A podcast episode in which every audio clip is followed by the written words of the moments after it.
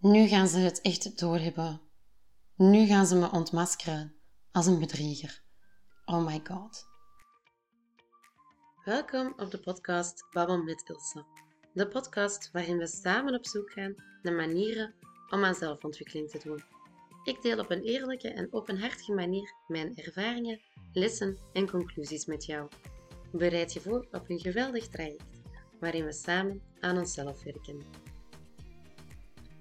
Hallo, Ilse Kokens hier, jouw host van de podcast Babbel met Ilse. Vandaag gaan we het hebben over het imposter-syndroom. Wel, hallo imposter-syndroom. De kans is groot dat het geen introductie nodig heeft, wat het juist is, omdat je het ook al wel eens zal ervaren hebben. Ik in ieder geval wel. Het imposter-syndroom, ook bekend als het oplichtersyndroom, is een psychologisch fenomeen waarbij je het gevoel krijgt dat je niet echt competent bent. Ondanks dat je wel al het een en het ander hebt bereikt of bewezen, je ervaart heel wat zelftwijfel en je bent bang dat iemand je een bedrieger gaat vinden. Er schuilt een angst in je om als incompetent beschouwd te worden. Je kan het gevoel misschien herkennen als, een, als angst, als een warm, onaangenaam gevoel in je buik. En je wil liefst daar niet meer zijn en je zo klein mogelijk maken, want wat weet jij nu? Of dat is toch hoe ik het imposter-syndroom ervaar. Bijna iedereen die iets onderneemt, die iets doet, die heeft dit al wel eens ervaren. Het is dus compleet normaal om je zo te voelen, maar het is natuurlijk een iets negatiever gevoel, dus gaan we proberen van hier logisch over na te denken, zodat we onze negatieve gevoelens kunnen omdraaien in positieve. Blijf zeker hangen bij de aflevering, want ik geef op het einde een heleboel tips om het imposter-syndroom aan te kunnen pakken. Dus het imposter-syndroom. Ik zeg het, als je iets nieuw begint te ondernemen, als je iets start, dan ervaar je dat. Dus dan denk je, dat gaat wel weggaan als je wat ouder wordt. Als je jong bent en een beetje... Ja, je moet nog uh, meer levenswijsheid krijgen dan kan ik me dat inbeelden dat je dat hebt. Maar als je dan ouder wordt, dan gaat dat wel weg. Ah, nee, pech. Het imposter-syndroom komt voor voor alle leeftijden. Je kan dat dus niet ontgroeien of zo. En het is niet zoiets als jeugdig naïef zijn. Dan zou je kunnen denken, ah, maar dan is dat iets voor als je net begint. Hè? Want als je nog geen bewijs hebt van dat je het kan, dat je succesvol kan zijn in hetgeen dat je doet, dan is dat misschien normaal dat je je soms voelt alsof je niet competent bent. Maar van zodra dat je dan bewezen hebt dat je wel succes ermee kan halen, dan zal het wel stoppen. Ik hoopte dat. Want ik dacht, ja, dan heb je een bewijs dat je geen bedrieger bent, dat je succesvol bent. Dus dan is er toch geen ruimte meer voor het imposter-syndroom. Ik heb het opgezocht en echt veel succesvolle mensen hebben het gevoeld, ondanks hun succes. Van de CEO van Starbucks tot Lady Gaga, tot Tom Hanks, tot Emma Watson. Allemaal vragen ze zich op een bepaald moment af van, wacht, wat doe ik hier? Hoor ik hier wel? Oh, ze gaan zelfs doorhebben dat ik een bedrieger ben. Ze gaan me ontmaskeren. Want dit is toch helemaal niet, dit is helemaal niet mijn competentie, toch? Of wel? En dan spreken we toch wel van echt succesvolle mensen waar we naar kunnen opkijken. En zelfs zij hebben soms dit gevoel. Dus als jij start met iets nieuws, iets dat je nog nooit hebt gedaan, kan je er bijna zeker van zijn dat je het ooit gaat ervaren. Misschien op het moment dat iemand jou die lastige vraag stelt die je precies niet goed kan beantwoorden. Of net op het moment dat jij op het punt staat je nieuwe product of cursus te lanceren. Of wanneer dat je die ene negatieve review leest. En dan krijg je die angst dat iemand gaat zeggen: Wacht eens even, wat weet zij er nu van? Hoe durft zij zich daarin coach of expert te noemen? En dan komen al die twijfels. Die twijfels van, ja, waarom doe ik dat? Durf ik dat wel? Ben ik het wel waard om mezelf coach of expert te noemen? En dat is een volkomen normaal gevoel, maar er zijn natuurlijk tips om ermee om te gaan. De eerste tip die ik kan geven is: je moet geen expert zijn. Leg jezelf geen te hoge druk op. Als jij van jezelf verlangt, ik moet het expertenstatus hebben, dan is, het heel is de kans heel groot dat je het impostersyndroom snel gaat ervaren. Want wat is een expertenstatus? Er is van alles altijd nog bij te leren. We dachten ooit dat de aarde plat was, nu weten we dat de aarde een bol is. Dus nooit weet iemand alles van één bepaald ding. Dus je kan jezelf wel een expert noemen, maar dan hangt het ook vanaf wat dat jouw level van expertise is en wat dat jij voldoende vindt om jezelf een expert te kunnen noemen. Het is veel beter om te aanvaarden dat jij, om iemand anders iets te kunnen bijleren, 30% meer zou moeten weten dan de andere. Als jij 30% meer weet, dan ga je de andere al enorm kunnen verder helpen. Want dan draag je bij aan hun kennis. En stel dat er iets gevraagd wordt of een opmerking wordt gegeven waar dat jij het antwoord niet op weet, dan is dat helemaal oké om toe te geven dat je het niet weet. En dat je het misschien zal opzoeken met de expertise en met de kennis die jij al hebt. Of je kan daarmee in dialoog gaan naar gelang hoe dat de vraag aan jou gesteld wordt. Wat denk jij ervan? Wat denk ik ervan? En zo kan je misschien ook tot een consensus komen of tot een besluit of een oplossing komen. Aanvaard dus dat je geen expert moet zijn. Dat jij gewoon de kennis die jij erover hebt gaat meebrengen of gaat overbrengen aan de andere persoon. De tweede tip is om te vertellen wat je weet. Je moet geen dingen gaan verzinnen. Hè? Je gaat gewoon vertellen, hier ben ik redelijk zeker van, of zeker van, hier ben ik zeker van, en dit ga ik vertellen. En heel vaak is hetgeen waar dat jij zeker van bent, ook hetgeen waar dat jij van denkt dat al de rest dat ook al wel zal weten. Maar voor jou is dat misschien een evidentie, maar voor de anderen niet.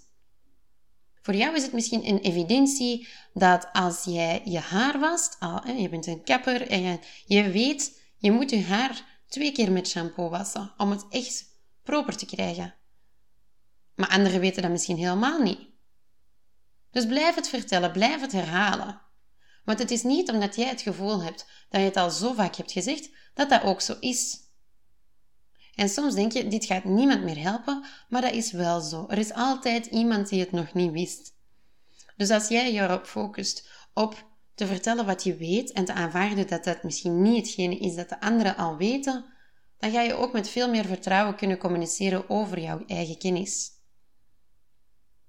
Bijvoorbeeld tips om, om te kuisen of tips voor opruimen. Het kan zijn dat jij daar echt een krak in bent, hè, dat jij een opruimcoach bent en dat jij een van jouw um, stokkenpaardjes is om dingen in gesloten containers te steken. En jij denkt, iedereen weet dit nu toch al.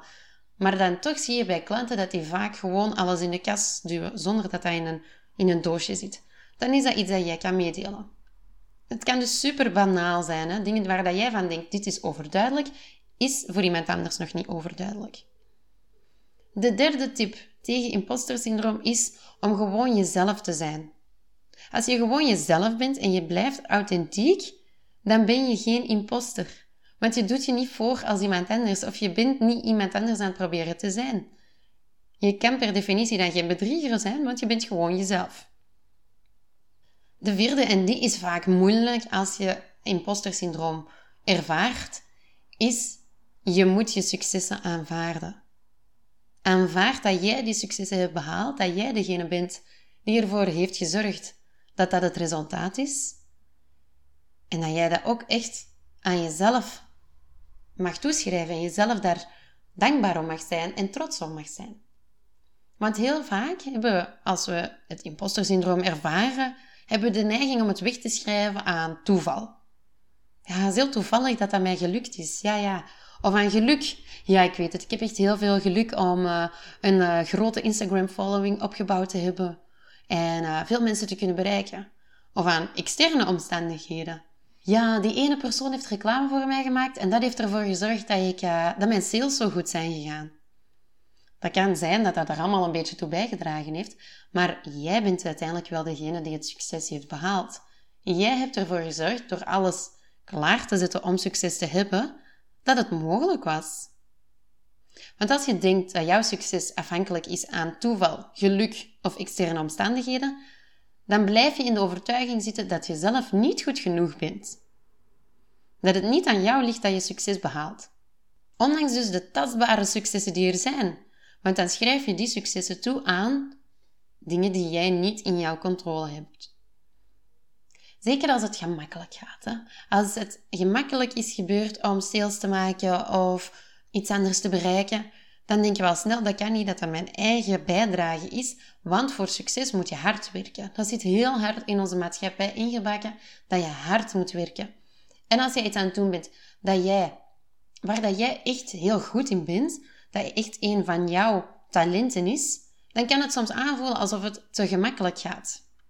Alsof jij het niet verdient. Alsof jij niet hard genoeg struggelt en niet hard genoeg aan het vechten bent om het te halen. Dat jij niet hard genoeg werkt om jouw succes te behalen. Waardoor dat je dan snel denkt, het kan niet aan mij liggen. Het ligt misschien aan toeval of aan geluk. Of iemand anders heeft ervoor gezorgd. Of dat je gaat denken, het kan toch niet dat het voor mij zo vlot loopt? Ik zal wel niet het juiste doen. Ik ben misschien echt een bedrieger. Maar daarvoor moet je dus wel even kritisch gaan kijken naar jouw successen. De vijfde tip is: schrijf je prestaties niet af als iets kleins. Als jij iets hebt bereikt, iets, bijvoorbeeld een product gelanceerd, zelfs al zijn er maar weinig verkopen, dan is dat iets gigantisch dat je hebt gedaan, want je hebt een product gelanceerd, je hebt enorm veel kennis over bijgeleerd enzovoort. Dus zeg niet, oh dat, ja, dat was niks. Laat je prestaties meetellen. Laat ze meetellen in jouw vertrouwen in jezelf dat jij het kan, dat jij iets bereikt en dat jij iets heel goeds aan het doen bent.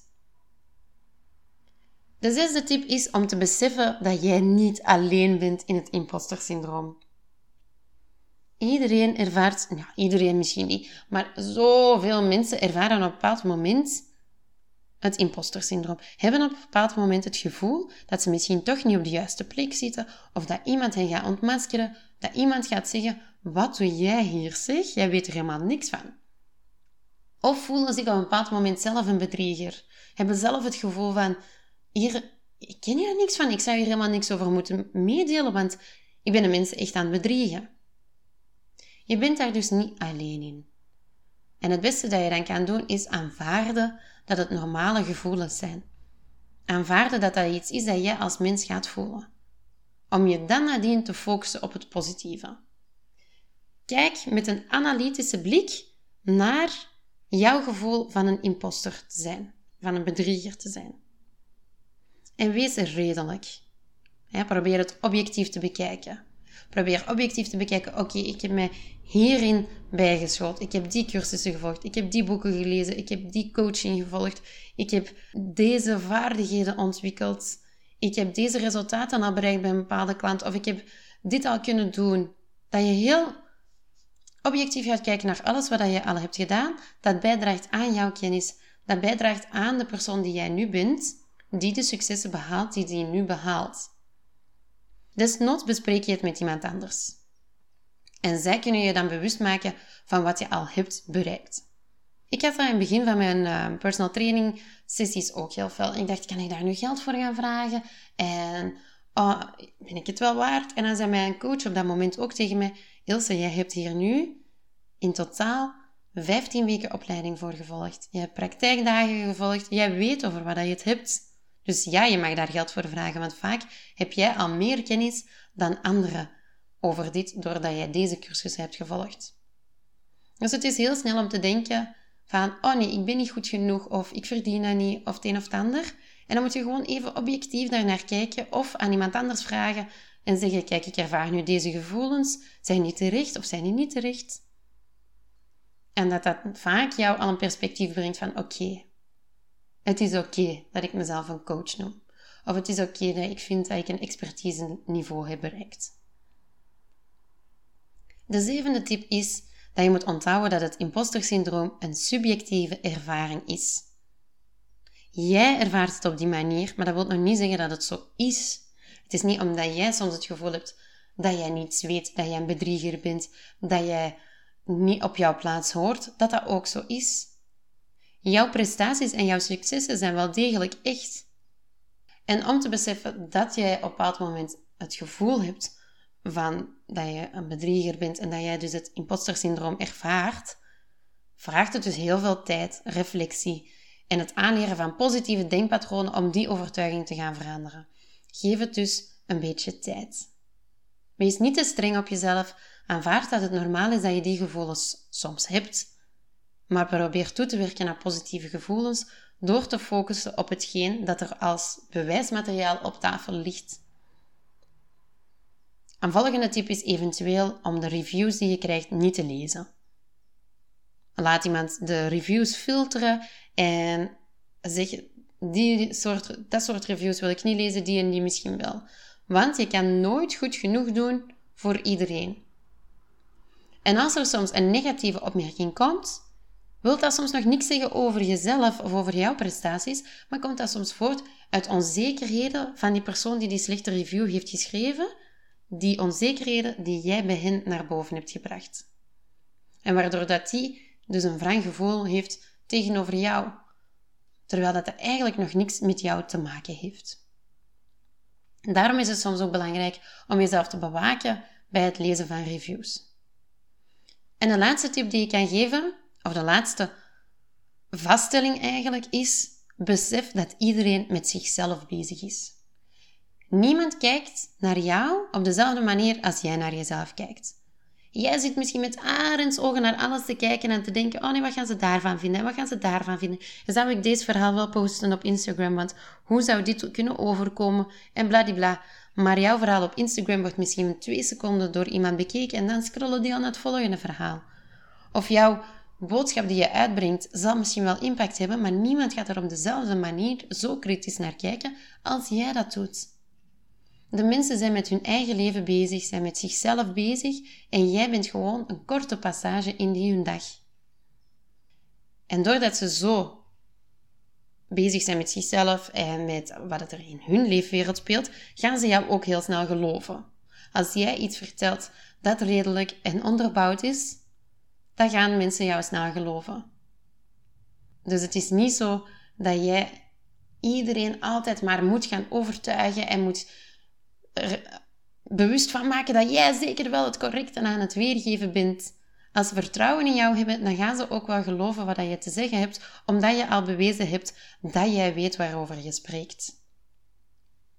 Allerlaatste is besef wat je nu doet. Voelt nu misschien heel eng, voelt alsof je een imposter bent, maar binnen een paar jaar is hetgeen wat je nu doet niet meer eng. En dan wordt je het gewoon. Keerzijde daarvan is, als je dan groeit en je gaat nieuwe dingen proberen, dan ga je natuurlijk wel terug dat gevoel krijgen. Dat je het niet waard bent, of dat je een bedrieger bent, of dat je niet weet over wat je babbelt. Want we hebben gezien, zelfs de meest succesvolle mensen ervaren soms nog het imposter-syndroom. Maar dan weet je, wat ik nu voel, kan misschien eng zijn, maar is in de toekomst niet meer eng. Wat ik nu doe, kan misschien mij het gevoel geven dat ik een bedrieger ben, maar dat gaat het in de toekomst niet meer zijn. En je weet ook nu hoe dat je ermee kan omgaan. Je moet beseffen dat je geen expert moet zijn. Je gaat gewoon vertellen wat je weet. Je bent jezelf en je blijft authentiek aan jezelf. Je aanvaardt je successen en je schrijft ze ook toe aan jezelf.